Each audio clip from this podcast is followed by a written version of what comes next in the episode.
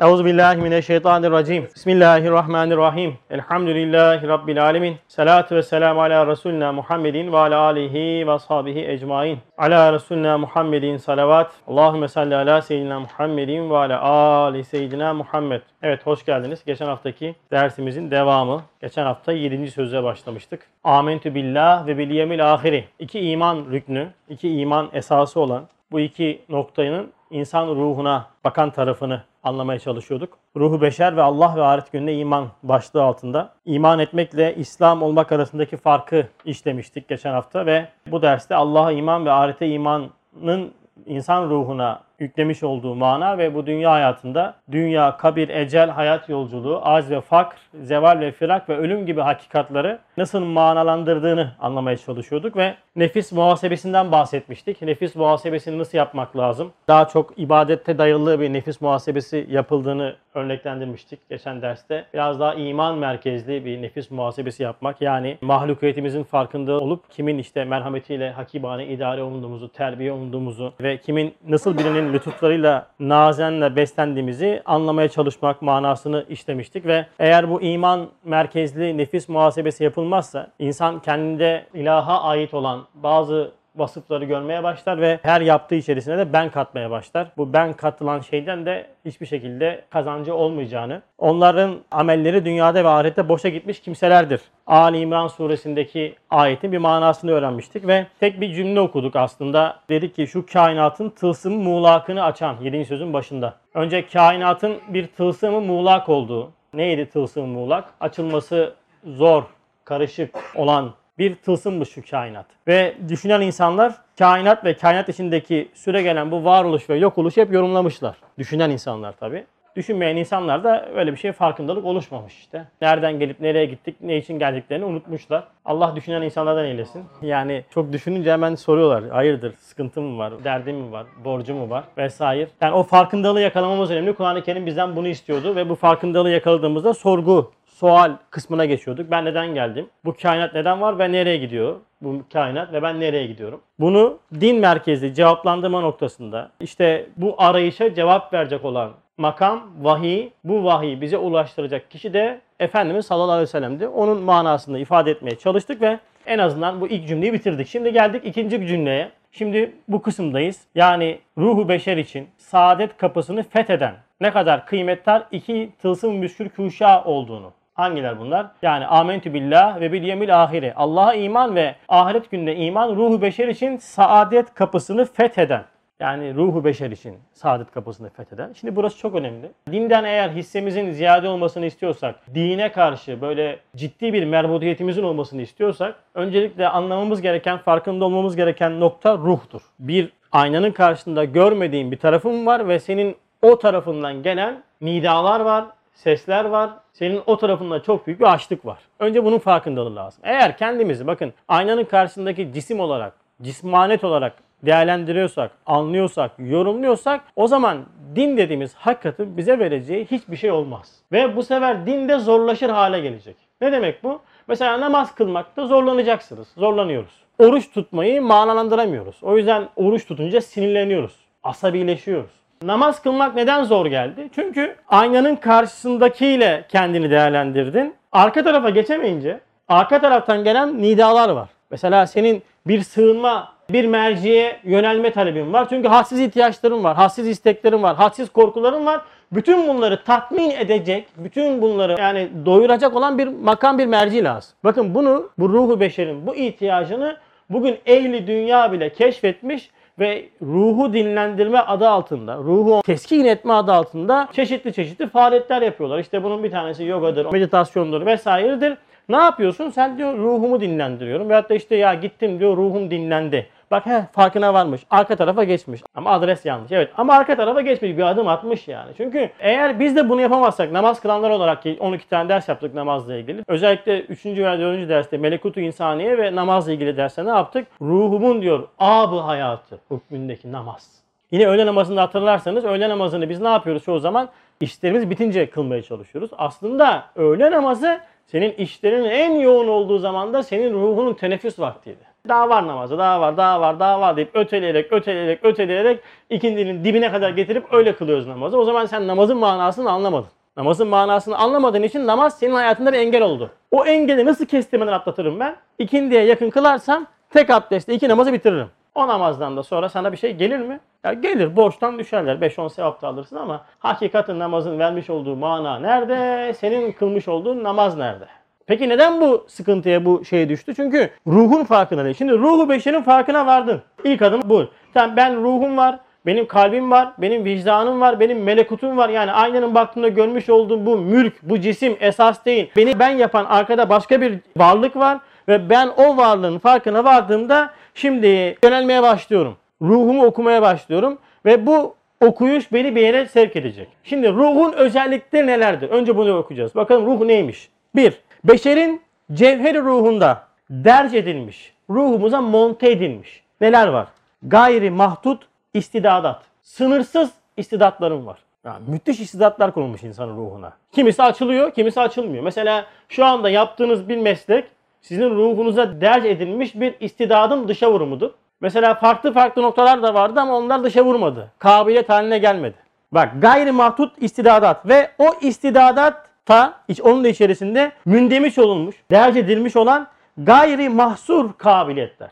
Hat ve hududa gelmeyen bir de kabiliyet var. İstidat, tohum, kabiliyet de onun açılmış şekli. Şimdi bak ruhun özelliklerini okuyoruz. Ve o kabiliyetlerden neşet eden hadsiz meyiller ve o kabiliyetlerin de gereksinimi sonucu olan meyillerimiz var. Bunlar da nedir? Hadsiz meyiller. Ve o hadsiz meyillerden hasıl olan nihayetsiz emeller var. Çok şey istiyorsun. Çok şey arzu ediyorsun. Çok şey hedefliyorsun. Ve o nihayetsiz emellerden tevellüt eden doğan gayri mütenahi efkar ve tasavvurat-ı insaniye. Bir sürü fikirlerin, bir sürü tasavvurların var, hayallerin var. Şimdi bakın ruhun özelliği bu. Şu cümlelerde dikkat çeken nokta şu. Bakın çok önemli. Esra Nur cümlelerini okurken kelime noktasında çok dikkatli okumak lazım. Yani gazete gibi okumamak diyor ya. Şu mana. Bakın en önemli nokta şu. Gayri mütenahi, nihayetsiz, hadsiz. Bu ne demek biliyor musunuz?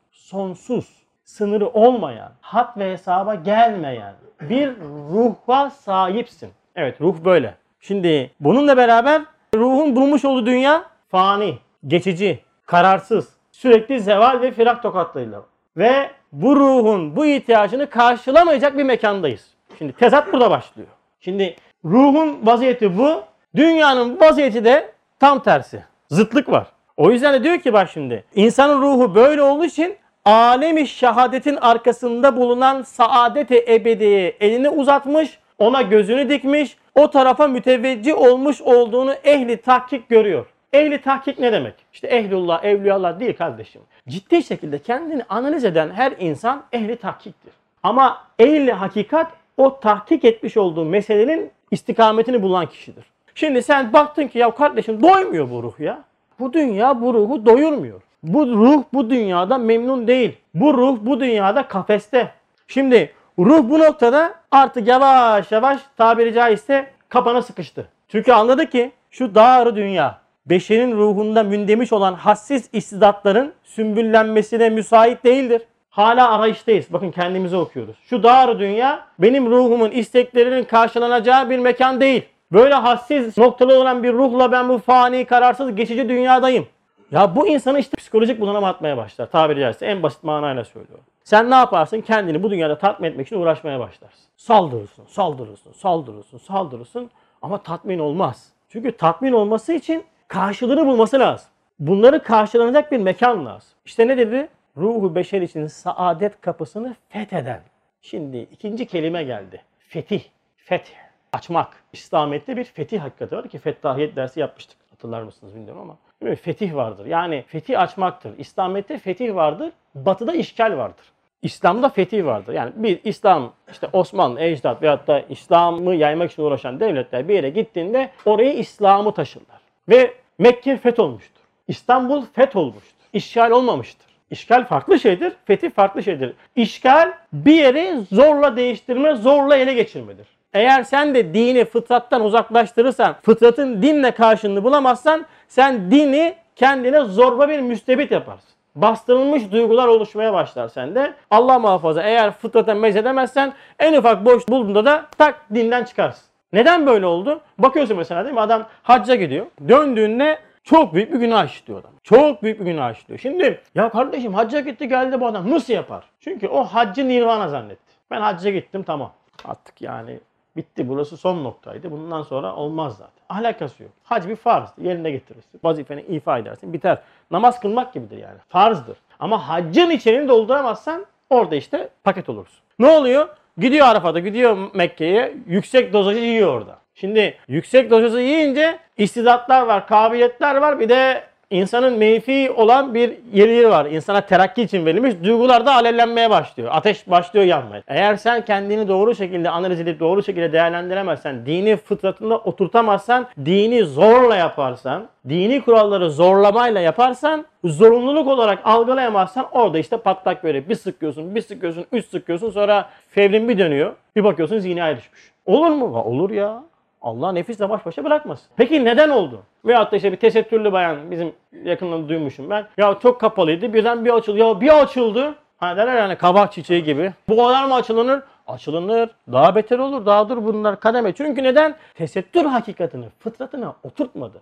Hani mahalle baskısı dedikleri zorlamayla vesaireyle bir şey yapmaya çalıştı ama baktı ki nefis hareket yapıyor. Bir aldı aşağı hop gitti. Neden oldu? İşte fıtrattan koparmış olduğu bir din. Ama tesettürün fıtratın meczi olduğunu, fıtratın bir gereği olduğunu, aslında ben fıtratımı koruyorum ve bu benim için bir esaret olmadığını idrak edebilseydi marifetullah bilgisiyle o zaman o tesettürü ondan sökemezdin, alamazdın. İşte malum hani geçmişte ecdadımızın tesettürüne el uzatanlar hemen ne yapmışlar, teyakkuz göstermişler vesaire. Eski kadınların fotoğraflarına bakın böyle 1800 yıllarda. Kadınlar fotoğraf görünce hemen kapanıyorlar, kaçıyorlar falan filan. Şimdikilere bakın. Bakmayın da yani bakılacak gibi değil. Bakmayın yani. İşte o yüzden neden? Fıtrat ilişkisi bu. Yani bu kınanacak bir şey değildir. Çok normal bir şeydir. O yüzden Efendimiz sallallahu aleyhi ve sellem buyuruyor ki bakın bir hadis-i şerifi de çok yanlış algılıyoruz. Kınamayınız diyor. Kınadığınız şey başınıza gelmeden ölmezsiniz. Bunu alıyor şimdi. Bir şey görüyor tamam mı? Ya neyse kınamayayım diyor. Başıma gelir. Başıma gelmesin diye kınamayın. Normalde kınayacağım ama kınamayın ben şimdi. Çünkü başıma gelir. Ya böyle mantık olmaz. Bu bir marifetullah dersi değildir ya. Kınamayınız derken Efendimiz sallallahu aleyhi ve sellem buyuruyor ki bize manen. insanın içerisinde bu damar var. Nemrutluk, firavunluk, isyan, hata. Bunu yapmıyorsa insan almış olduğu manevi eğitimlerle ona yaptırmayan bir güç var. Sen kınadığın zaman sen kendindeki bu noktayı unutuyorsun. Diyorsun ki ya şuna bak falan filan. Efendimiz sallallahu aleyhi ve sellem diyor ki kınamayın. Yani nefsi emmare taşıdığın için hayırlar ve güzellikler sana ait değil. Sen yapmıyorsun ha. Bak seni Allah nefisle baş başa bıraktığında sen de böyle olursun. Ona göre kınama. Potansiyelin farkına var. Ciddi olarak sen de böyle bir günah işleyebilirsin. Ne manası yatması lazım. Ha biz ne yapıyoruz? Pazarlık. Neyse kınamayın da şimdi başıma da gelmesin. Mesele potansiyelin farkına var bak. Şimdi insan ruhu böyle. Şimdi fethi olmadı. Sen fıtrattan koparmış olduğun dinle dini kendine bir işgalci bir müstebit yaptın. Ama fetih bulmadın. Fetih olması lazım. İşte Allah'a iman ve ahirete iman rüknü insanın ruhunu fetheder. Açar. Çünkü neden? Bakar ki insan, tahkik ehli insan, ya ben bu dünyaya gönderildim ama hadsiz ihtiyaçlarım, hadsiz emellerim, hadsiz şekilde istidatlarım, hadsiz kabiliyetlerim, meyillerim var ve bu dünya beni tatmin etmiyor, doyurmuyorsa he o zaman demek diyor başka bir aleme gönderilecek. Demek ki ben burası için değilim. Bak ne oldu? Alemi ahiret senin imdadına yetişti. Tabii ruh sıkıştı. Ya bakıyor ki ya bu kadar istek ve arzu var. E ben bu dünyada da bunları kullanamıyorum. Bunlar yüzünden ben bu dünyada çile çekiyorum. Darlanıyorsam demek ki benim gideceğim başka bir yer var. Bir yere hazırlıyorlar seni. Buraya ait değil. Aynen ana rahmindeki çocuk gibi. Ana rahmindeki çocuğa akıl olsa, şuur olsa sorsalar sana el lazım mı? Kol lazım mı? Ayak lazım mı? Hatta hatta kafa lazım mı sana? Gereksiz bir yer yani bu daptarıcık yerde zaten yer dar. Bir de sen ne yapıyorsun? Daptarıcık yerde el koyuyorsun, ayak koyuyorsun, yeri darlatıyorsun. Ama o çocuk dünyaya geldiğinde ne anlıyor? He ulan beni buraya için yapmışlar ya. Demek ki bak bu eller ayaklar burada kullanılmak içinmiş. Ha burası varmış ya.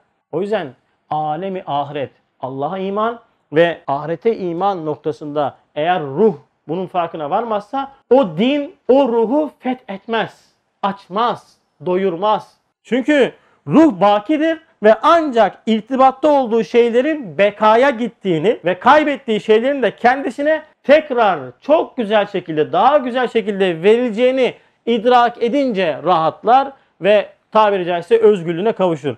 Bu da ancak Allah'a iman ve ahirete imanla olur. Eğer bu iki rükün kişinin hayatında oturmazsa o kişi kesinlikle ve kesinlikle rahat edemez. Dünyaya saldırır, dünyaya doyuramaz kendini. Siz bakmayın bugün birçok duymuş olduğunuz yani günahlı eğlencelerin insaniyetten uzak şekilde yapılan bazı fiillerin altında hep bu doyumsuzluk vardır. Ne oluyor bu sefer? Senin o mutluluk hormonu diye ifade edilen o hormonun salgılanması işte yüzde salgılanıyor. Artık 101'de salgılanması lazım. O tekrar salgılanmasını istiyorsan sen 101'i zorluyorsun. 102'yi zorluyorsun, 103'ü zorluyorsun. Artık sürekli şey artırıyorsun ve her seferinde farklı şeylere gitmek zorundasın. Çünkü ruh sürekli daha fazlasını istiyor. Bu sefer ne oluyor? Bakıyorsun adam olmadık şeyler yapmış işte. Bir sürü geçmiş kavimleri helak eden günahlar var. Duyuyoruz, görüyoruz. Yani basında mutlaka yansımıştır. Ya nasıl yapar? Ya yapar. İnsan öyle bir varlıktır ki kendini doyurmak için her şeyi yapar.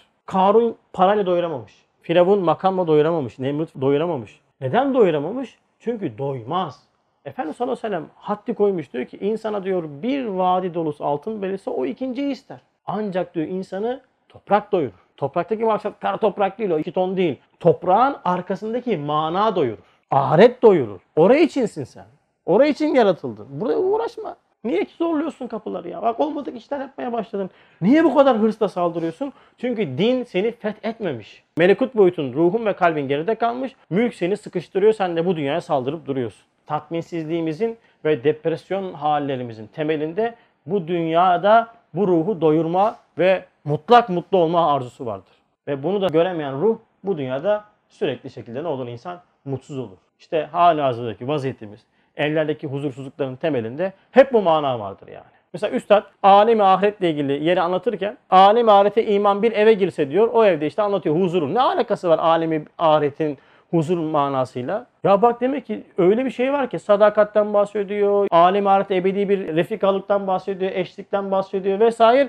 Sen diyor ki alem ahiret hakikatini evine yerleştir ki evde hanımın bu dünya ile doymayacağını, doyulmayacağını anlasın. Önce sen anla tabii. Bu dünyanın ebedi olmadığını, başka bir alem için hazırlandığımızı, oraya aday olduğumuzu anlasın. Bunu anlatamazsak işte bu dünyaya doyurmaya çalışıyoruz. Doymuyor. Doymayacağız. İnsan doymaz çünkü. Fıtrat bu. Böyle bir varlık doyar mı? Şuraya baksana kaç tane? 6 tane madde sayıyor yani. Nasıl doyuracaksın bu dünyayla? Karşılığı yok. Ancak karşılığı İslam'dır, fetihtir yani. Evet geçtik üçüncü cümleye. Ruhu beşer için saadet kapısını fetheden ne kadar kıymetli iki tılsım müşkül kuşa. Tabi bu mana da müşkül bir mana. Yani o yüzden Allah'a iman ettim, ahirete iman ettim demekle mesele bitmiyor. Biz meseleyi burada bırakıyoruz işte. Sıkıntımız bu. İman ettim bitti yani. Değil. İman ettim demeyiniz. İslam olduk deyiniz diyor değil mi ayet-i kerimede. İman etmek farklı bir şey. İman üzerinde çalışılması gereken bir şey. Sürekli yenilenmesi gereken bir şey. O zaman o müşkül kuyuşağı olan, çok böyle kapalı olan hakikat açılmaya başlar alemde ve senin için din kolaylaşmaya başlar. Bakın işin özü bu. Din kolaylaşmaya başlar. Bugün din ve dindarlık bize zor geliyorsa bu manalardan uzak yaşadığımız içindir. Yani namaz zor gelir, okumak zor gelir, sohbet zor gelir, işte Kur'an okumak zor gelir, bir şeyleri yapmamak zor gelir. İlk fırsatta aşmak için uğraşırsın yani. Evet, sabır ile halikine tevekkül kısmına geldik. Yine sabır konusu bu iki noktada değerlendirilecek. Yani amentü billah ve bil yemil ahiri noktasında sabır. Sabır deyince ne anlıyoruz? Mesela şimdi sabret diyorlar. Tamam sabret. Sabrı biz nasıl anlıyoruz? Sabır şöyle. İşte sabret tamam. Sabret sabret. Doz artıyor hani böyle elektrikli şey verilir gibi böyle. Sabret sabret diyor adam sıktıkça sıkıyor sıktıkça sıkıyor. Ondan sonra bakıyorsun tansiyon olmuş. Bakıyorsun ondan sonra bir yerden patlak veriyor veyahut da başka başka hastalıklar çıkıyor. Şimdi sabır böyle olmaz. Şimdi sabır öyle bir şey ki imanla eşdeğerdir sabır. Çok sabırsız mısınız? Evet imanınız zayıf. Öyleyiz. İşin temeli bu. Yani yüzleşeceğiz. Neden? Çünkü sabır dediğimiz hakikat olayı okumaktır, değerlendirmektir. Ne yapacaksın? Sabır noktasında iki nokta var.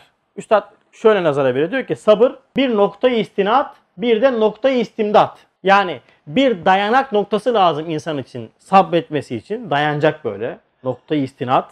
Bak ben dayanıyorum şu anda. Noktayı istinat. Bir de noktayı istimdat var. Medet verecek. Yani yardım gelecek. Allah'a iman nokta istinat. Dayanıyorsun. Nokta istinadı buldun. Yetmez. Bir de istimdat lazım. Yani bir yardım, bir ekstra bir şey lazım. O da ahirete iman. Şimdi neden bu böyle? Sabırla ilgili ders yapmıştık. Orada bir örnek vermiştik. Hatırlar mısınız bilmiyorum ama hatırlatayım tekrardan. Şimdi ben desem ki Şenol abi şuradan itfaiyenin oraya git. Oradan bana bir 10 kilo 20 kilo karpuz al getir desem. Şenol abi beni sevdiğinden gider ama yolda da bana bayağı bir der yani adama bak bizi gönderiyor. Ta nereden nereye yürüyeceğiz, geleceğiz, gideceğiz. Sonra bakın aynı hadiseyi Üstad oturdu diyor ki Şenol diyor şuradan git bir 20 kilo karpuz al itfaiye oradan gel. Şenol abi aynı vazifeyi aldı ama bu sefer giderken çok neşeli gitti, koşarak gitti ve geri geldi. Evet şimdi değiştiriyoruz. Şenol abi Efendimiz sallallahu aleyhi ve sellem buraya oturdu dedi ki ya Şenol bana 20 kiloluk karpuz alır mısın şuradan? İtfaiyenin oradan dedi. Şenol abinin topukları kafasına çarpar. Dört nala gider gelir. Şimdi bakın işi veren kişiyi tanıdıkça bakın zorluğu veren kişiyi tanıdıkça kişinin değeri de arttıkça o değer nispetinde yük hafifleşmeye başlıyor. Önce ben "Eh, gene seviyor gitti geldi ama sonra üstad Efendimiz sallallahu aleyhi ve sellem bak ne hale geldi. Şimdi mahlukat boyutunda en kemal mertebede olan zat olan Efendimiz sallallahu aleyhi ve sellem bir iş verdi. Şenol abi o işe kesinlikle yani ben biliyorum ki Şenol abinin imanı o 20 kiloluk karpuzu 20 kere götürür de getirir. Neden? Çünkü Efendimiz'e olan muhabbeti var, sevgisi var. Efendimizin kemalatı, manevi noktası mahlukiyet noktasında en azaminde kemalat sahibi olduğu için Şenol abiye güç verdi. O iş hafifledi. Peki bizim başımıza yüklenen sıkıntı ve musibetlerde o musibet ve sıkıntıyı veyahut da imtihanları başımıza koyan zat olan bütün mahlukatın bütün kemalatları kendi kemalatının, kendi hikmetinin, kendi rahmetinin bir tecellisi olan zatı yani Cenab-ı Hakk'ı tanısak, tam manasıyla bilsek, ona tam manasıyla ciddi şekilde marifetullah ilmini böyle irdeleyerek iman etsek ve bu zatın her işinde mutlak şekilde hikmet, adalet, rahmet sahibi olduğunu bilsek ve bu zatın yapmış olduğu, vermiş olduğu her şeyde ya bizzat ya netice itibariyle güzellik olacağını idrak etsek o zaman ne oldu? O hadiseyi ben ne yaparım? Kendi dünyamda yumuşatırım ve o iş bana hafifleşmeye başlar. Nokta istinadı buldum. Cenab-ı Hak veriyor. Mevla neyler? Neylerse güzel eyler. Bak dayandım. Ama yeter mi? Yetmez. Bir yere kadar gidersin. İkinci adım lazım. Noktayı istimdat. Medet noktası. Alim ahiret lazım. Çünkü büyük aldın. Şimdi böyle karpuz değil ki bu iş. Mesela Allah muhafaza çok ciddi imtihanlar var. Mesela çocuğun vefat etti. Çocuğun doğru tek kollu, tek bacaklı, kalbi delik, sakat veyahut da büyük bir hastalık geçirdin. Evet Allah verdi ama imtihan ama nefis diyor ki ya niye ben? Niye böyle oldu? Hemen noktayı istimdat devreye giriyor. Bu da işte nedir? Alemi ahirettir. Alemi ahirette sana bu dünyada verilmeyen her şeyin fazlasıyla verileceğini, fazlasıyla verileceğini ve buradaki her eksiklik senin için alemi ahirette, ebedi diyarda ekstra bir lütuf olduğunu idrak edince bak ne oldu? Noktayı istimdat hop ruhu beşer rahatladı. Rahatladın bak. Öteki türlü olmaz. Doyuramazsın. Ya niye ben ya? Adam soruyor niye tek kolu çocuk niye böyle şey böyle? Bak bunların hepsini alem ahiret noktası doyurur. Mesela Üstad bununla ilgili Lemalarda 213'te diyor ki Hastane Risalesi'nde ama bir kadında yaptığı dua var. O ama kadının gözleri açılmıyor, vefat ediyor. E şimdi bu amalar vefat etti. Gözleri görmeden gittiler. Ya şimdi ben görüyorum ya o adaletsizlik değil mi? Kardeş adalet, mutlak adalet alemi ahirette olur. Sen burada dünyadaki adaleti eşitlikle karıştırıyorsun. Eşitlik farklı şeydir, adalet farklı şeydir. Herkes görsün bu eşitliktir. Ama bu dünyada ben gördüm, o görmüyor. Ehli iman kabre girdi. Ben de kabre girdim. Ben gözümü harama sarf etmekten, gözümü ayetleri okuyamamaktan hesap verirken o bunlardan kendini kurtardı. Ve ona öyle bir göz verilecek ki diyor dürbünlerle bakar nevinden alim ahiretin menzillerini kabrinde seyredecek. Şimdi ben sana soruyorum 60-70 sene bu dünya hayatında fani, geçici, günahlı görüntüleri görmek mi? Yoksa ebedi bir diyarda baki, daimi güzellikleri görmek mi? Hangimiz kardayız, hangimiz zarardayız? Ya, tabii meşakkatı yok mu? Zorluğu yok mu? Evet var. Hakikat. Ama bakın noktayı istimdat geldi ve insan teskin oldu. Allah'a iman yetmez. Allah'a imanın yanında mutlaka alemi ahireti ve diğer imanın altı rüknünü yerleştirmemiz lazım. O yüzden diyor ki bakın ey insan senin noktayı istinadın, dayanma noktan nedir? Ancak ve ancak Allah'a olan imandır. Peki ruhunda, vicdanında noktayı istimdat, yardım, dayanak noktası nedir? Ancak ahirete olan imandır. Eğer bunları oturtamazsan, bunlar taklidi kalırsa ne olur peki? Her iki noktadan haberi olmayan bir insanın kalbi, ruhu tevahhuş eder. Vahşet içinde kalır. Vicdanı daima muazzep olur. Azap içinde kalır. İşte olay bu. Tık tık tık koyuyor işi. Meseleyi oturtuyor yani. Bunu yapamadın mı sabredemezsin. Bir yere kadar. Sabır olayı doğru okumaktır. Olay oldu. Evet bu olay oldu. Vücuda geldi. Kim yaptı? Allah. Hikmet, adalet, rahmet. Elhamdülillah. E, ne olacak şimdi? Netice itibariyle güzel olacak. E tamam. E, zararın var. Merak etme. Ahiret var. Bu dünya esas değil ki. Bu dünya geçici. Bu dünyanın ardında farklı bir diyar var. Orası için hazırlanıyorsun. O zaman oturuyor. Teskin olun. Elhamdülillah. Yapacak bir şey yok ya. Sabretmek lazım ya böyle. Kafa sallarken de yani sabretmek lazım ya. Etmeyeceğim de şimdi korkuyorum çarpılırım diye. Başka çaremiz yok diyor. Evet sabretmek ama çaren yok. Çünkü çare manası ciddi bir okuyuşla, analizle olur. Bunu yapmadıktan sonra sen sabredemezsin ki edemiyoruz da yani. Evet geçtik dördüncü kelama. Sabır ile Halık'ına tevekkül ve iltica. Buraya geldik. Tevekkül ve iltica kısmına. Yani şimdi bir konuyu değerlendirirken özellikle bu kitapları okuyanlar için söylüyorum. Mütalaa yapılırken usul hatası yapmamak lazım. Şöyle yani işte sabır dedi hemen atıf yapalım. Sabrın çeşitleri. Bu atıf olmaz. Bu atış olur. Çünkü burada anlatılan mana sabrın içeriğinden ziyade sabrın Allah'a ve ahiret günde imanla olan irtibatını anlamak lazım. Yani bu şimdi konu okunuyor, mütalaa yapılıyor, müzakere yapılıyor. İşte böyle gittiğim gördüğüm yerlerde bakıyorum böyle evet konu burası tamam. Buradan alınıyor konu buradan başka bir cümleyle o konunun ana umdesinden hariç manayla anlaşılmaya çalışıyor. Bu olmaz bu yanlış bir yöntem. Bunu ne yapacaksın kardeşim? Böyle bir bağlaştıracaksın. Yani şu iki rükünle meselenin özünü buraya bağlaştıracaksın. Bunu yapamadın mı bu sefer o konunun vereceği ana manayı veyahut da meyveyi alamazsın. Kaybedersin yani. Evet orada sabır geçiyor. Orada sabır geçiyor ama sabrın çeşitleri geçiyor.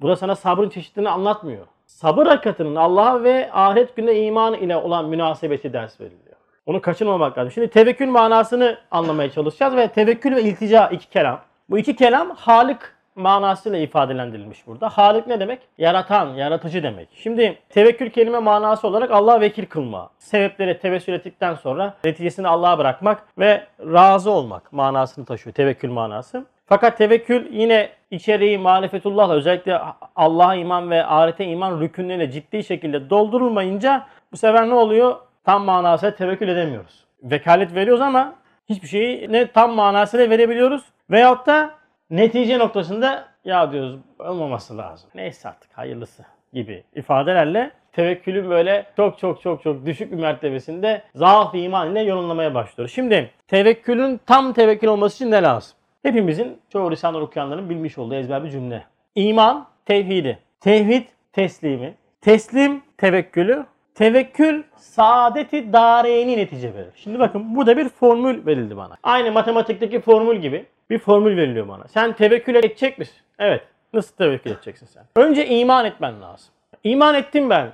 Yetmez. İmanını güncellemen lazım. Tabiri caizse aleminde la ilahe illallah hakikatını güncel tutman lazım. Güncellemen lazım. Yenilemen lazım. Üzerine çalışma yapman lazım. Düşünmen lazım. Tefekkür etmen lazım. İman ettiğin. Evet imanın bir adımı tevhiddir. Yani Cenab-ı Hakk'ı birlemek. Bire ulaşmak. Sebeplerin tesirlerini yok etmek.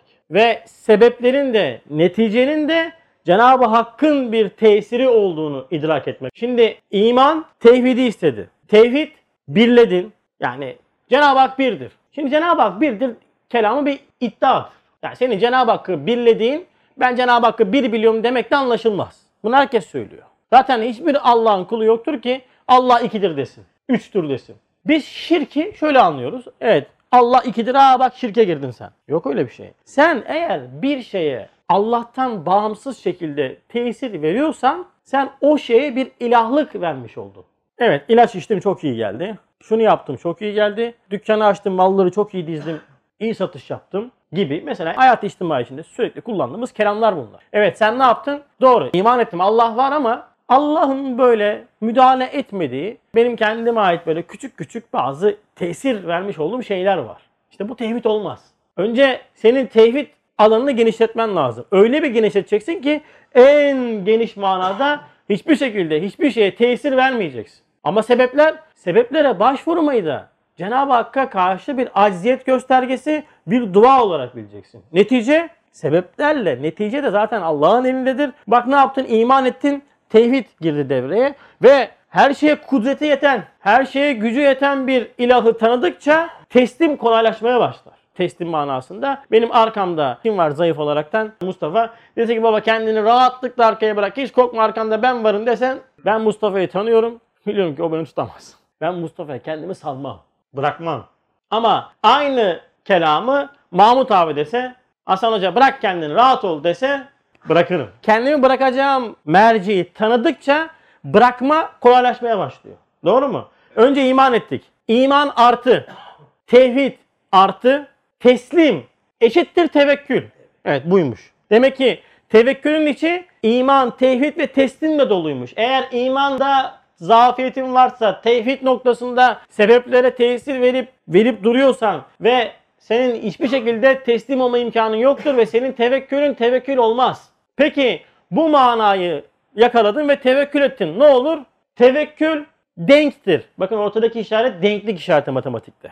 Denktir saadeti dareyn. Ne demek? İki cihan saadeti. Evet imanda ciddi terakki ile tahkiki bir iman ile meseleye yaklaşmış. Bunun üzerinde çalışma yapmış ve bununla beraber Cenab-ı Hakk'ı birleme noktasında muvahhid olmuş olan bir kişi Allah'a teslim olur. Teslim olduktan sonra onun o hali tevekküldür. Tevekküle mazhar olan kişi hem dünyada hem ahirette rahat eder, sıkıntı çekmez. Bir mesele, bir hadiseyi Allah'a bıraktıktan sonra o güven probleminin ortadan kalkması kişinin imanda terakkisinin göstergesidir. O hadise oldu, o netice oldu ama istediği gibi olmadı. Beklediği gibi olmadı. Hemen devreye imanı bir ahiret girer. Yani evet senin bu istediğin olmadı ama merak etme ahirette daha iyisi olacağı için, daha iyisi verileceği için o yüzden olmadı. Küsme, darılma Allah'a dedi ve o kişideki bu kalbi mutmainlik hali ilticadır.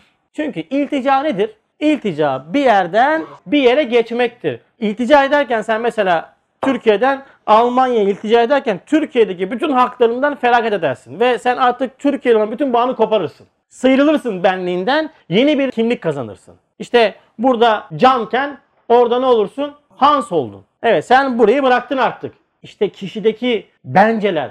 Keşke böyle olsaydı. Böyle olsaydı daha iyi olurdu. Böyle olmaması lazımdı gibi bütün bu ifadelerin hepsi ilticayı göstermez. Sen hala kendin şeylere, sebeplere tesir veriyorsun ve bir şeyleri Allah'tan daha iyi bildiğini zannediyorsun.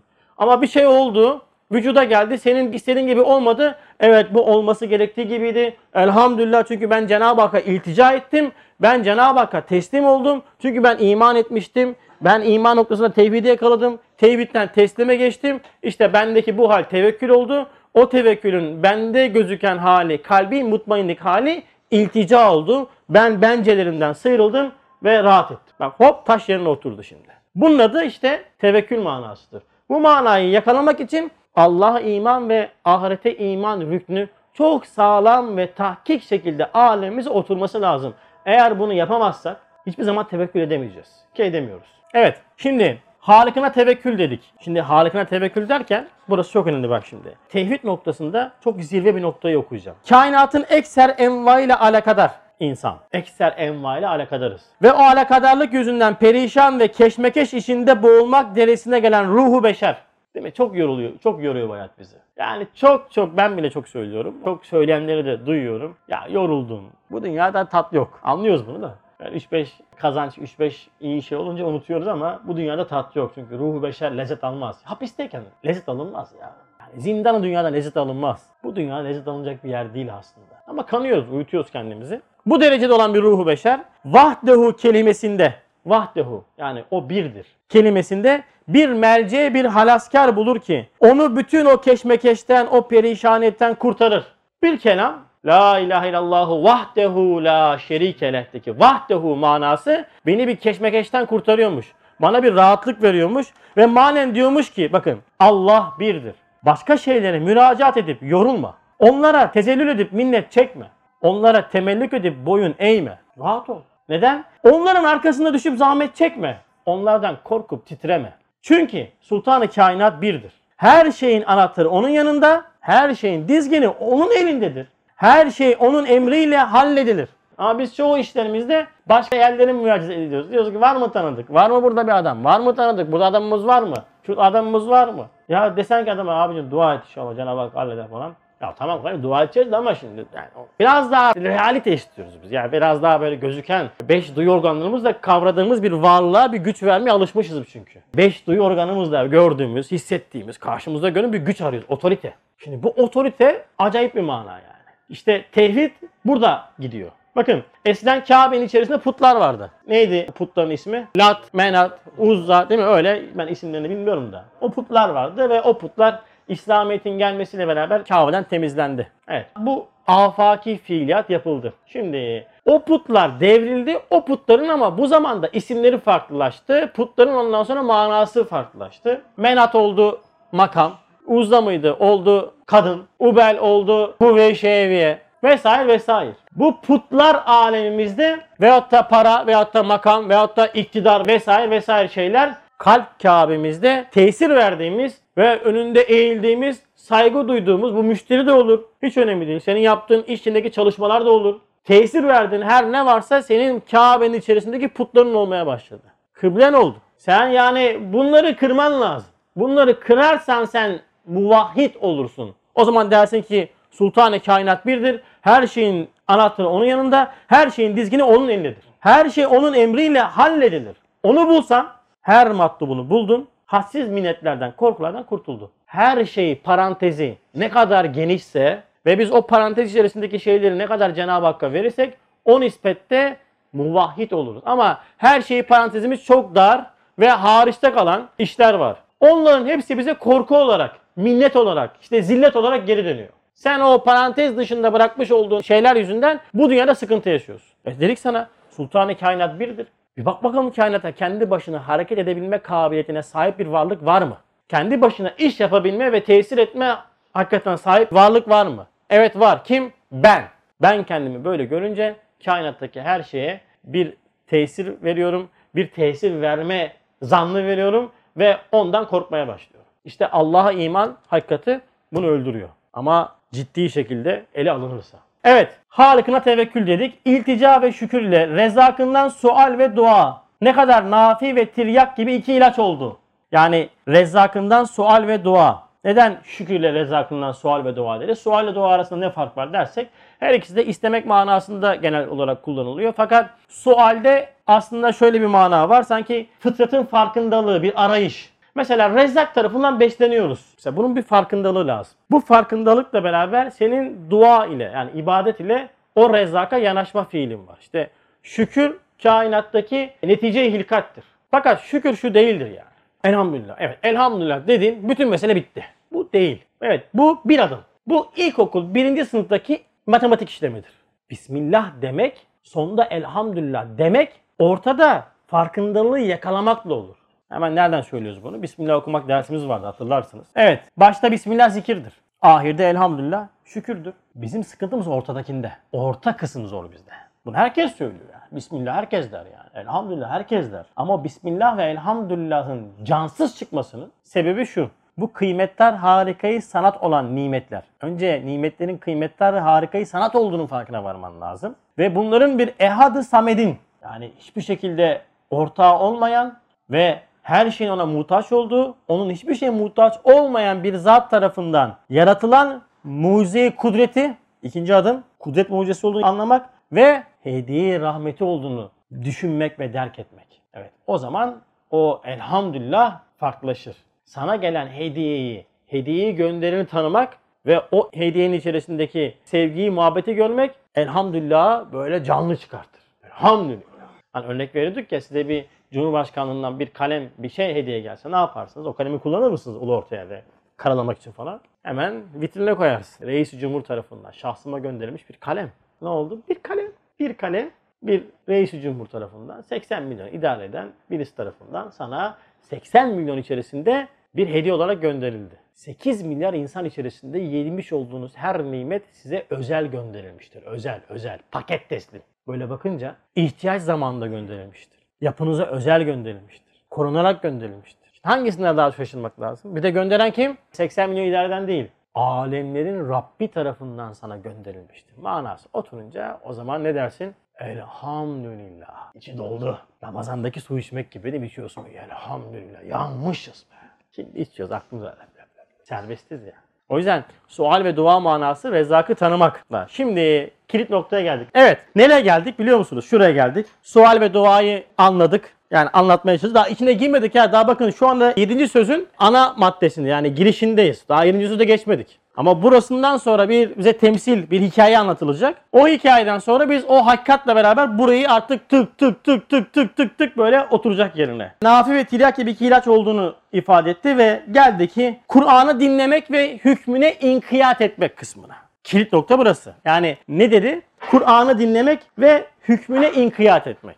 Şimdi Kur'an'ı dinlemek manası bizim alemimizde yalnızca kulakla işitmek olarak anlaşılmış. Yani biz Kur'an'ı kulakla işittiğimiz zaman Kur'an'ı dinlediğimizi zannediyoruz. Şimdi evde bir baba olarak kendinizi hayal edin. Böyle tabii baba vasıflı olan insanlar bunu yaşıyorlardır. Çocuğuna bir şey söylüyorsun. Çocuk işitiyor ama senin söylemiş olduğun manayı yaşamıyor. Veyahut da yapmıyor. O zaman şimdi buradaki dinlemek manasını yapmış oldu mu? Babanı dinle manasındaki. E işittim işte. İşittin ama sana ne diyor sen ne yapıyorsun ya? Peki Kur'an dinlemek nasıl olacak? Bakın bir ayet-i kerime var meşhur. Hani cumalarda okuduğunuz var ya. Kur'an okunduğu zaman onu dinleyin diyor. Ve sessiz durun ki rahmete nail olasınız. Şimdi Kur'an okunuyor.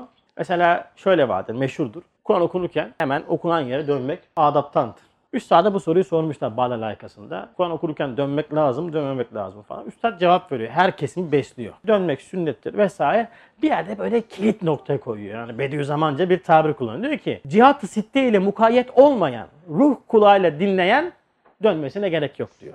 Tık geçiyor. Bir virgülle bir araya sıkıştırıyor. Yani sen kendini birinci tabakadaki hayattan kurtardığın anda kalp ve ruh tabakasında eğer Kur'an'a muhatap olduğunda hatten senin için vecih, yön manası ortadan kalkar. Sen otur oturduğun yerde. Ha baktın ki fitne olacak bunu anlamayacaklar şimdi. Çok böyle kara şanzıman insanlar vardı onunla yana dönün. Yani fitne olmasın ama önemli olan şöyle dinlemek değil. Çünkü dinlediğiniz yer dinleyen bu değil. Bu dinlemiyor. Bunun arkasında başka dinleyen var. Gören bu değil. Bunun arkasında başka bir gören var. Ruh var. Senin ruhun bu pencereyle görüyor. Ne alakası var? Hemen örneği verelim. Sen uyuyorsun. Yattın. Bir kalktın ki şeran banyo yapma ihtiyacı doğmuş. Ama gözün kapalı bir şey gördün. Bir şey gördün, bir şeyden lezzet aldın ve netice hasıl oldu. Ha demek ki bu görmüyormuş. Ama birinci derecedeki hayat mertebesinde birinci mektupta bize ifade edilen üstadın hayat mertebelerini saymış olduğu bir hayat penceresinden bakıyorsan meseleye evet gören budur, işiten budur. Sen baban birisi Kur'an okurken dön dinle. O aman mutlaka dön. Eğer sen dönmezsen sıkıntı olur çünkü. Dönmen lazım. Ama bu değil gören, bu değil. Şimdi ben bu dinlemek manasını aldım. Nasıl aldım? Şimdi bu ayeti kerime işte Kur'an'ı sessizce dinleyin. Boynunuzu büküp dinleyin ki rahmete mazhar olasınız. Evet bu mana var. Bunu unutmayacağız. Bu mana var. Kur'an'a edebimizi, saygımızı hiçbir zaman bozmayacağız. Ama maksut mana bu değil. Biraz daha yukarı çıkmamız lazım ki alemize yerleşsin. Şimdi burada dinleyin ve sessiz olan manasını güzel sesli hafızların Kur'an okurken verirken Mekke Medine imamlarının okumuş olduğu Kur'an dinlerken sessiz olmak, susmak manasından ziyade biraz daha ileriye taşıyıp insanın kendi enfüs alemine getireceğiz. Ve insan nefsinin Kur'an'ı nasıl dinlemesi lazım olduğunu ve nasıl hükmüne inkiyat etmesi lazım olduğunu anlamak için 19. sözün 5. reşasına gidiyoruz. Peygamber Efendimiz sallallahu aleyhi ve sellem getirmiş olduğu nuru anlatacak. Efendimiz sallallahu aleyhi ve sellem bir nur getirmiş Recep abi biliyorsun değil mi? O nur ile nurlanalım. O nur sarımtırak dini ışık değildir. O bir şuurdur. Nurlanmış olma demek, nurlandığın manası demek senin getirilen vahyi dünyana alıp, dünyana almış olduğun vahiyle iki noktayı. Birisi kainatı, afakı, birisi de enfüsü, kendini değerlendirmen demek. Şimdi ben bunu nasıl yapacağım? Benim Kur'an'ı dinlediğim ve hükmüne inkiyat ettiğim nasıl belli olacak? İkiye ayırıyoruz. Önce afak noktasında Kur'an'ın bana vermiş olduğu ders ne? Şimdi okuyorum. Diyor ki hem o nur ile kainattaki harekat, tenevvüat, tebeddülat, tagayyurat. Dört tane mana söyledi. Şurası harekat. Kainatta bir hareket var mı? Var. Her şey hareket halinde. Sonra tenevvüat var. Nev nev. Her an bir yaratılış var. Aynı zamanda tebeddülat var. Bakıyorsun ki sürekli tebdil ediliyor. Sürekli değiştiriliyor. Ve bir tagayyurat var. Yani farklı bir yere götürülüyor. Aleme gelenler geliyor. Vazifeyi icra ediyor ve başka bir yere gidiyor. Bu dört noktayı gördün. Afakta. Yani hariçteki dünyadan bahsediyorum. Bunları gördün. Bunlar manasızlıktan, abesiyetten ve tesadüf oyuncaklığından çıkıp. Şimdi kainatı gördün. Ene yani nefis noktasında şimdi yorumluyorsun sen. Bakalım sen Kur'an'ı dinledin mi? Hükmüne inkiyat ettin mi? Buradan belli olacak. Yani sen şu olayları, harekatı, tenevvüatı, tebeddülatı yorumlarken manasız, abes ve tesadüf olarak yorumluyorsan her şeyde çirkinlik görmek ve şans hep de seni buluyor, hep de beni buluyor gibi yorumlarla yorumluyorsan sen bir yalan üzerindesin ve sen zulümat içerisindesin. Ama geçtin Kur'an'ın vahine, Kur'an'ı dinledin ve Kur'an'ı dinleyince Kur'an sana diyor ki şu kainat mektubat-ı Rabbaniye, bir sayfe-i ayat-ı tekviniye ve bir melayaya esma ilahiye alem dahi bir kitabı hikmet-i samedaniye mertebesine çıktı. Yani şunların tam tersi oldu. Kainattaki her mevcut senin için bir mektup oldu. Kainattaki her şey bir sayfa oldu ve Cenab-ı Hakk'ın ayetlerini neşreden sayfalar oldu. 400 bin mahlukat 400 bin sayfa demektir. Bütün kainat Cenab-ı Hakk'ın esmasını gösteren birer senin için arazi oldu. Bakıyorsun her yerde Cenab-ı Hakk'ı görüyorsun. Her yerde Cenab-ı Hakk'ın tecellisine mazhar oluyorsun. Farkındasın ve kainat bir hikmet-i samedani yani her şeyin kendisine muhtaç olduğu, onun hiçbir şeye muhtaç olmadığı bir zatın hikmetle tasarruf etmiş olduğu bir aleme oldu. Sen bunu bu şekilde görünce hakikati görmüş oldun. Yani senin Kur'an'ı dinlediğin ve ona hükmünü inkiyat ettiğin afak noktasında şudur. Sen Kur'an'ın ifade ettiği şekilde kainatı böyle değerlendiriyorsan rahmete mazhar oldun demektir. Eğer bunu böyle yapmazsan zulümat içindesin. Nefis sana bunu böyle anlatıyor. Bunu sustur ve Kur'an'ı dinle. Yani sırf hafızların, imamların okuduğu Kur'an'ı sessiz dinlemek değil. Nefis sana bunları söyleyecek. Abes, manasız, tesadüfi söyleyecek. Sen diyeceksin ki sus, Kur'an okunuyor. Kur'an'la ben kainatı değerlendiriyorum ve bu dört noktayı gördüm ve rahmete mazhar oldum. Bu afak noktası. Yani harici dünyadan bahsediyorum. Şimdi geldik biraz daha içe. Enfüs noktasında benim Kur'an'ı dinlediğim ve hükmüne inkiyat ettiğim nasıl anlaşılır? Hem insanı bütün hayvanatın mağduduna düşüren hadsiz zaaf ve aczi, fakr ve ihtiyacatı. Bak insanın dört noktası. Aç, zaaf, fakr ve ihtiyaç. Ve yetmedi. Bütün hayvanlardan daha bedbaht eden vasıtayı naklı hüzün ve elem ve gam olan aklı. Şimdi bu dört nokta insanın değerini düşürür ve çaresiz bırakır. Evet bakın çok önemli nokta burası. Bakın vahiy terbiyesinden geçmek çok önemlidir. Vahiy bana muhatabiyet, Halik benle muhatap olmak için diyor ki buralarını unutma. Bak çok önemli nokta burası abiler. Bak burası gerçekten kilit nokta. Buralarını farkında ol diyor. Çünkü sen acizini bilirsen benim kudretime yanaşacaksın. Sen zaafını bilirsen benim rahmetime yanaşacaksın. Benle muhatap olmak istiyor musun? Evet. Bana ait olan ve sende bulunan özelliklerden vazgeç. Bunları kendine alma. Sen kendinde kudret görme. Sen kendinde kemalat görme. Sen kendinde ondan sonra iktidar görme. O yüzden ihtiyarlık ve hastalık kişiye çok ciddi marifetullah dersleri verir. Kişinin kendini sürekli zinde görmesi, sürekli genç görmesi kemalat değildir. Allah sana en çabuk vasıl olacak kanalları kapatmış. Seviniyorsun ya. Aile hekimliğine gittim.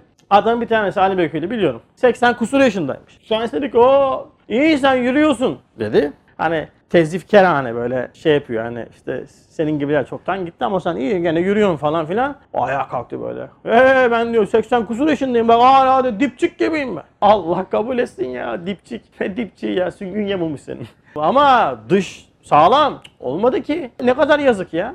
Üzüldüm adam adına yani. Düşünsene 80 yaşına kadar gelmişsin aziyet belirtisi yok üzerinde yani. Şimdi ne oldu? Ya sen aziyeti anlamayınca sığınmayacaksın ki ya. Sığınmıyoruz zaten. Kusur görmeyince estağfurullah çekemezsin ki sen. Ya çekersin, tesbih çekersin yani. Boncuk çekmek değildir ki esas. Estağfurullah, tövbe etmek, kusurunu yüzleşmek de olur. Kendine zerre miktar kusur görmeyen bir adamın çekmiş olduğu boncuktur. Başka bir şey değildir yani. Bu manayı anla. Şurayı anladın mı? Heh, senin artık değerini düşünmek, çaresiz bırakmak hadisesi ortadan kalkacak. Neden? Çünkü sana şimdi vahiy ders verecek. Ve sen diyor ki bak şimdi o nurlanmış acz, fakr ve akıl ile, niyaz ile Nazenin bir sultan, fizar ile nazlar bir halifeyi zemin oldu. İnsan değeri düşmüş bir varlıktan bütün mahlukatın üstüne çıkmış ve nazenin bir sultan, nazlar bir halife oldu. Ama sen kendini yorumlarken buraya göre şunları görüp bunlar benim değerimi düşürüyor o yüzden benim mutlaka kuvvetli olmam lazım, cipcik gibi olmam lazım diye değerlendiriyorsan abicim sen nefsini dinliyorsun. Sustur şunu. Sustur ki sana Kur'an konuşsun, Kur'an'ın vahiyle vermiş olduğu manayla senin aczin senin için seni kudretsiz yapan, kuvvetsiz yapan bir şey değil. Tam tersi sana mutlak şekilde kudret ve kuvvet veren bir hakikat oldu. Senin bu çaresizliğin seni duaya etti ve sen dua eder insan hale geldin. Ya düşünün Firavun gibi olmak var Allah muhafaza. Hiç hastalanmadan yani bir ömür geçirmek var yani. Ya hastalığı isteyelim mi abi? Ne yapayım? Manyak mısın? Nesin sen? Ya niye böyle hastalık mı? Ya isteme de lezzet al. Bak benim bel fıtığım vardı 3 ay öncesine kadar, 2 ay öncesine kadar. Ya yürüyemiyordum, oturamıyordum ya. Bildiğiniz uyuşuyor. Her seferinde böyle elhamdülillah yürütülüyormuşuz. Elhamdülillah. Şimdi gitti. Geçen gün aklıma geldi. "Aa, Benim bel fıtığı gitti. Yok yani. Şimdi artık aziyetimi unuttum ben. Şimdi yürütüldüğümü hatırlamıyorum ben. Ama bel fıtığıyken böyle sekerken ben yürütülüyormuşum anladım. Mahlukiyetimi anladım. Hiç hastalanmıyorum ya ben. Aa, çok kemalat ya. Maşallah ya. Kardeşim eğer hastalanmamak, musibete uğramamak kemalat olsaydı Cenab-ı Hak kendi dostlarına, başta peygamberler ve onlara benzeyenlere hastalıklar, sıkıntılar, musibetler vermezdi. Yanlış değerlendiriyorsun ya. Sustur şunu da rahmete mazhar ol. Enfüs aleminde de mesele bu. Şimdi geldik son noktaya. Kilit nokta. Burası çok önemli. Kur'an'ı sustur ve rahmete mazhar ol manasını anladık. Peki ben bunu yapmazsam yani enfüs ve afakta bu manaları susturup şu manaya vahye muhatap olmazsam ne olur? Bakın bir ayet-i kerimede çok enteresan bir nokta. Diyor ki Fussilet suresinde bugün keşfettim Cenab-ı Hak hamdolsun. Bu manayla Kur'an'a bakın çok lezzetli oluyor. Evet abiler Allah aşkına Kur'an okurken lütfen keferu manasını görünce bunlar kafirlerdir deyip o ayeti böyle boşluğa atmayın. İnkar edenler diye gördüğünüz ayetleri böyle boşluğa bırakıp atmayın. Bakın bir örnek vereceğim size şimdi. Geçen bu mana elhamdülillah aleme yerleşti. Şimdi ben Kur'an-ı Kerim'i bir kitap olarak muhatap olacağım. Evet aldım Kur'an-ı Kerim'i elime. Yaklaşık şu kadar Beni İsrail'i anlatan ayetler var. Ben Beni İsrail değilim. Zaten Beni İsrail geçmişte yaşadı ve öldü. E bu ayetlerin de pek de benim için bir anlamı kalmadı. Attım. Yahudiler. Yani çok hainler ya. Bu Yahudiler var ya. Acayip milletler bunlar. Vatansızlar ya. Ama Yahudiler de Kur'an okumuyor. Ben de Yahudi değilim. Bunların bende karşılığı yok. Geçtim. İşte Nasara, Hristiyanlar. Onlar öyle böyle işte. Ama Hristiyanlar da Kur'an okumuyorlar. Ben de Hristiyan değilim. O yüzden bunun da bana bir şeyi kalmadı. Geçtim. Firavun Hazreti Musa'nın karşısında çok böyle yani zalim bir şahıs ya. İman etmemiş. Çok da sıkıntı çıkarmış Musa Aleyhisselam'a. Ama Firavun da öldü, geberdi. O da okuyamaz. E ben de Firavun olmadığım için okumama gerek yok. Geçtim. Nemrut, İbrahim Aleyhisselam'ın karşısındaki adam. Bu da çok çok kötü bir adammış yani. O da öldü. E ben de Nemrut değilim. Geçtim. Evet. Bakın Kur'an'ın burasını atlattım. Geçti. Tamam mı? Münafık zaten hayatta yani kim yani? Ne münafık ya. Münafıklar zaten bana Kur'an okumuyorlar işin kötüsü. Bunların da bana bir karşılığı yok. Evet Kur'an kaldı bu kadar. Evet 6666 ayetin şu kadarını ben kendi dünyamda değerlendiremediğim için ha bunun yanına keferu manasını da koydum. İnkar edenleri de koydum. Kafirun da koydum. Hoppala. Kur'an kaldı bu kadar. Bunlardan da sırf cennet ayetlerini okusan yeter sana zaten. Çünkü sen olsun. Böyle Kur'an'a muhatap olunmaz abi. Lütfen. Vahiy geçmişte bir bölgeye inmiş, bir bölgeyi halkına hitap etmiş bir kitap değildir. Vahiy bir şiir kitabı değildir. Vahiy her an tazelenen bir haberdir. Keferu manası, inkar edenler manasını ben muhatabım ben. Şimdi bak bu nasıl inkar etmişim ben? Onu öğreneceğim. Keferu nasıl olacak? Keferu demek, kafir demek, itikadi kafirlik Cenab-ı Hakk'ı inkar etmektir. Evet biz itikadi olarak kafir değiliz. Elhamdülillah Müslümanız. İman etmişiz. Tamam günahkarız ama Müslümanız. Kafir değiliz. Ama keferu, kafir manasının bir noktası da hakikatin üstünü örten manasında kullanılır. Evet bu noktada hepimiz küfür ehliyiz. Hakikatin üzerini örtüyoruz. İtikadi kafir değilsin ama küfür ehli oluyorsun.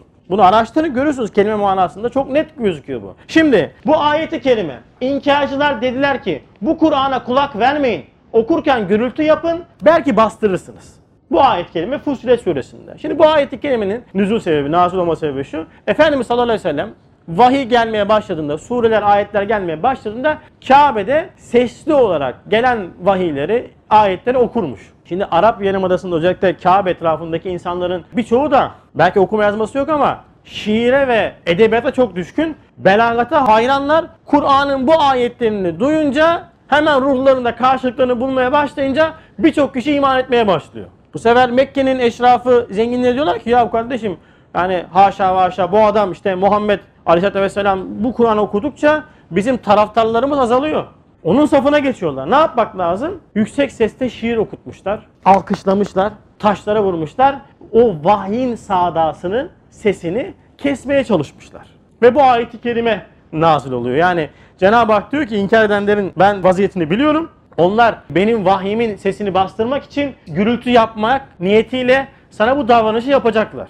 Evet. Şimdi ben bu mana ile Kur'an okuyorum da şimdi bu mananın bu ayetin gelme sebebi geçti. Şimdi Kabe etrafında Kur'an okurken herkes dinliyor. Evet bu ayeti kerimenin hükmü kalkmış mı olacak? Yok. Ama ben bu ayeti kerimeyi ruh dünyama nasıl indirmem lazım? Ben bu vahye nasıl muhatap olmam lazım? İşte mesele burada kilitleniyor. Şimdi Kur'an'ın sesi olan vahiy ile kainatı yorumladığında, bir önceki afakı yorumladığında hikmet, adalet, rahmeti gördün. Manasızlık, abesiyet, çirkinlik görmedin. Her hadise, her olay bir mektup oldu, bir ayet oldu, sana bir ders verdi. Ve bu afaki yorumunu iç dünyaya taşıdın, enfüse taşıdın. Başına gelen hadiseyi yorumlarken artık bencelerinden sıyrılmaya başladın.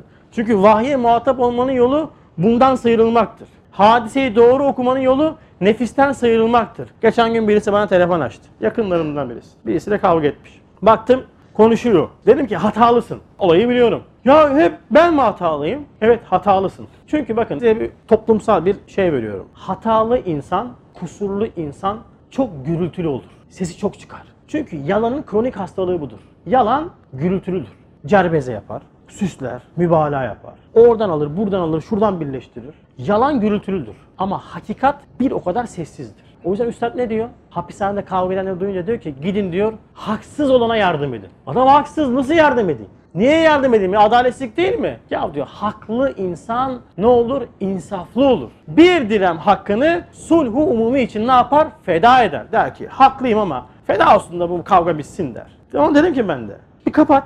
Bir nefsini kenara bırak. Bir kenara bırak. Aklı selim ile düşün. Hatanın farkına varacaksın. Vicdanın sana diyecek. Şş, yanlış yapıyorsun. Böyle bır bır bır bır konuşup duruyorsun. Yanlış yapıyorsun. Hata sende. Bunu duyacaksın ya. Dikkatli dinle. Elhamdülillah yapmış. Hilaf adet. Sonra ya oldu. Doğru söylüyorsun. Bak hikmeti, adaleti, rahmeti gördün. Kainatta, afakta. İç dünyayı, meseleyi taşıdın. Ve nefis meseleyle muhatap olmaya başladı. Vicdan sesi yükseltmeye başladı. Resul konuşmaya başladı. Hazreti vicdan. Yani tabiri caizse Kur'an'ı bir mana ile vahiy senin kalbine inmeye başladı. Ama ne yapmıştı Mekkeli müşrikler? Vahyin sesini kısmak için yüksek sesle şiir okuyan, alkış yapan, ses çıkartan adamları tutmuşlardı. Neden? Vahyin sesini kessinler diye. Doğru mu? Senin dünyada artık vicdan diyor ki hatalısın, kusurlusun, hata sende. Dikkat et. Bak adaletsizlik yok. Hikmet var. Bunda mutlaka bir adalet var. Rahmet var demeye başladı. Nefsini ikna olmaya başladı. Nefis dedi ki eyvah adamımızı kaybediyoruz. Gidiyor bizim adam. Hemen adamlarımızı tutalım ses çıkartsınlar. Hemen his, heves, gurur, suizan devreye girdi. Duymuyorum. Duyamaz. Gürültü çok. O yüzden çek el frenini bir durdur. Bence değil Kur'anca, sünnetçe hadiseyi değerlendir. Nefis susmaya başlar. Hazreti vicdan konuşmaya başlar. Hazreti vicdan yalan konuşmaz. Çünkü Resul hakikatinin, Resul hakikatinin yani peygamberlik hakikatinin insanın iç dünyasındaki adresi vicdandır. Hazreti vicdan dersimizde de yapmıştık bunu hatırlarsın. Vicdan çok önemlidir. Ama insan nefsi bu hakikati bastırmak için ne yapar? Sürekli yandaşlarına der ki ses çıkartın kardeşim. Ses çıkartın kardeşim. Ses çıkartın da duymasın. Duymasın. Duyamaz. O yüzden bir hadise, bir olay karşılaştığımızda hemen meseleyi Kur'an'a göre yorumlamamız lazım. Sünnete göre yorumlamamız, iç dünyamıza dönmemiz lazım. Fakat biz ne yapıyoruz biliyor musun? Bazen öyle bir hainlik var ki nefsi emmarede. Şu koca hakikatları bile nefsi emmaremize avukatlığı için kullanıyoruz. Mesele burada kilitleniyor. Ben iç dünyama yöneldim. Sen iç dünyana falan yönelmedin. Sen hakikatlarla nefsi emmarenin avukatlığını yapıyorsun. O yüzden böyle etrafınızda size harbiden Allah rızası için yaklaşan, bir menfaati olmayan birisi size bir ders verdiğinde çünkü bu bir Hazreti Vicdan dersinde ifade etmiştik ya Resullüğün bir nevi şubesi hükmünde kendinizi ondan gizlemeyin. Ben Cahit abi Allah için seviyorum. Cahit abi Allah için yol gösteriyorsam Cahit abi bana kulak verecek. Kendini gizlemeyecek. Vicdanına kulak verecek. Sesini bastırmayacak. İnkarcılar gibi yapma. Burayı dinle. Kulak ver. Bırakma bastırsın sesini. Ama çoğu zaman biz bu manayı kendi alemimizde yanlış değerlendirmemizden dolayı kalp Kabe'mizin etrafındaki ses çıkartan inkarcılar, nefs emare, gurur, ene, kibir, suizan, hubbuca gibi noktalara kulak verip hakikati bastırıyoruz. Sonra bir gün hakikat senin ucunu bırakır, uçarsın. Ama yükselirsin. Balon gibi. Ama bir yere kadar. Sonra pat, tık gider. Allah muhafaza etsin. Evet, Kur'an dinlemek böyle olacak. Kur'an bir hüküm vermişse, inanan her mümin erkek ve kadın için o kurala kayıtsız şartsız tebayet mecburiyeti vardır. Kur'an'ı dinliyorsun ama Kur'an'ın en büyük emirlerinden ve yasaklarından olan veyahut da yasaklarından olan şeyleri takmıyorsan, mesela şu anda kronik bir hastalığımız faiz, kredi. Çok çok cüzi şeylere kredi çekiliyor. Çok çok cüzi şeyler için kredi çekiliyor. Banka faizine giriliyor. Bakın bu Allah ve Resulüne savaş açmak gibidir. O zaman sen Kur'an'ın hükmüne inkiyat etmiş oluyor musun, olmuyor musun? Olmuyorsun. Bu bir günahtır. En azından de ki evet bu hüküm haktır ben işlemedim, hata ettim, günahtır de sakın bunu deme. Ya bence ama ne yapalım bu zamanda bunu olmasın mı falan diyerekten meseleye yaklaşma. O zaman işte Allah korusun ciddi olaraktan yani bir küfe doğru gidişat olur. Euzu billahi mineşşeytanirracim.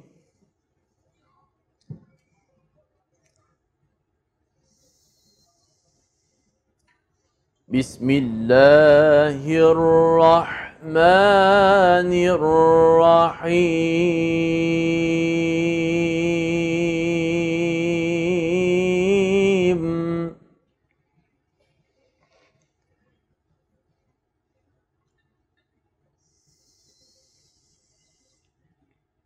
ما كان على النبي من حرج فيما فرض الله له.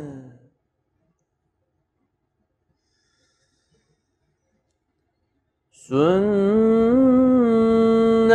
الله في الذين خلوا من قبل وكان أمر الله قدرا مقدورا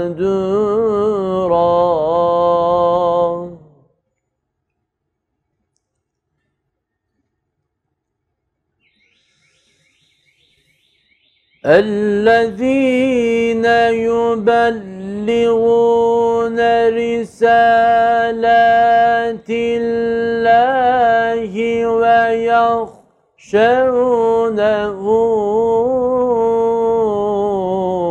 ولا يخشون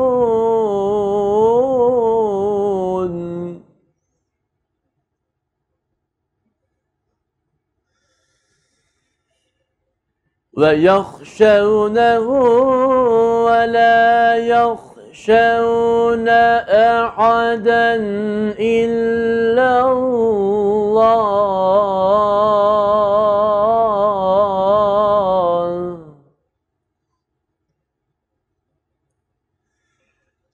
وكفى بالله حسيبا.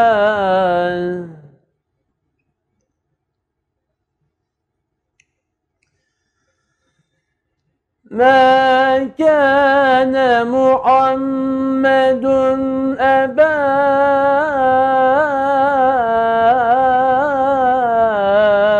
أحد من رجالكم.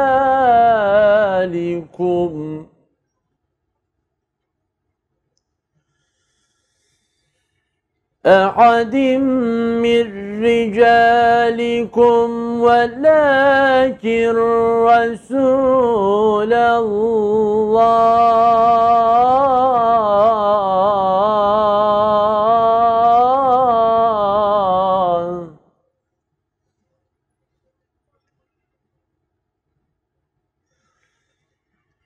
ولكن رسول الله وخاتم النبيين.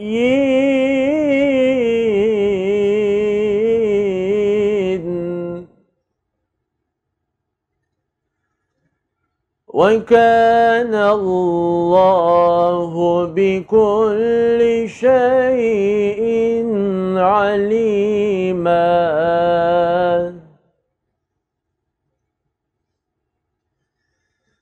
بسم الله الرحمن الرحيم.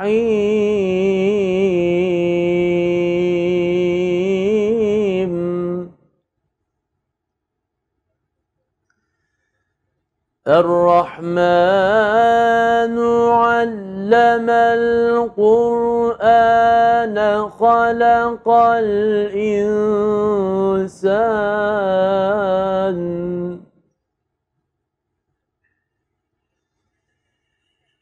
الرحمن علم القرآن خلق الإنسان.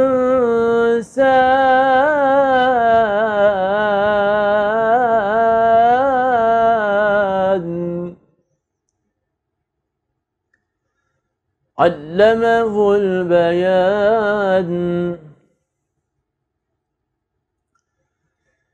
الشمس والقمر بحسبان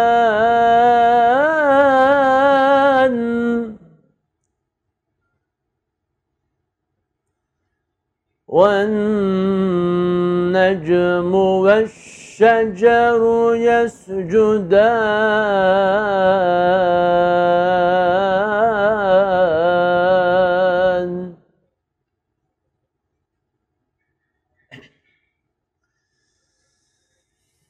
بسم الله الرحمن الرحيم.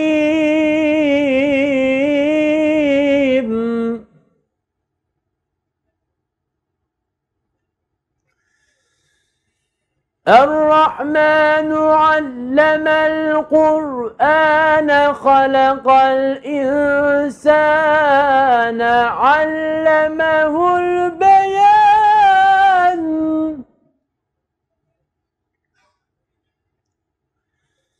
الشمس والقمر بحسبان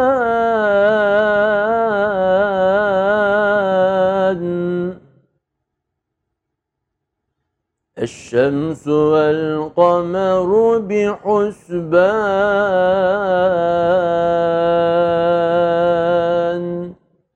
صدق الله العظيم.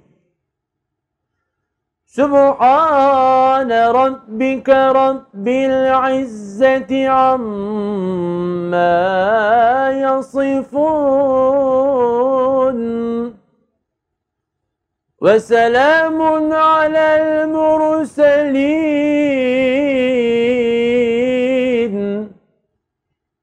والحمد لله رب العالمين الفاتحة.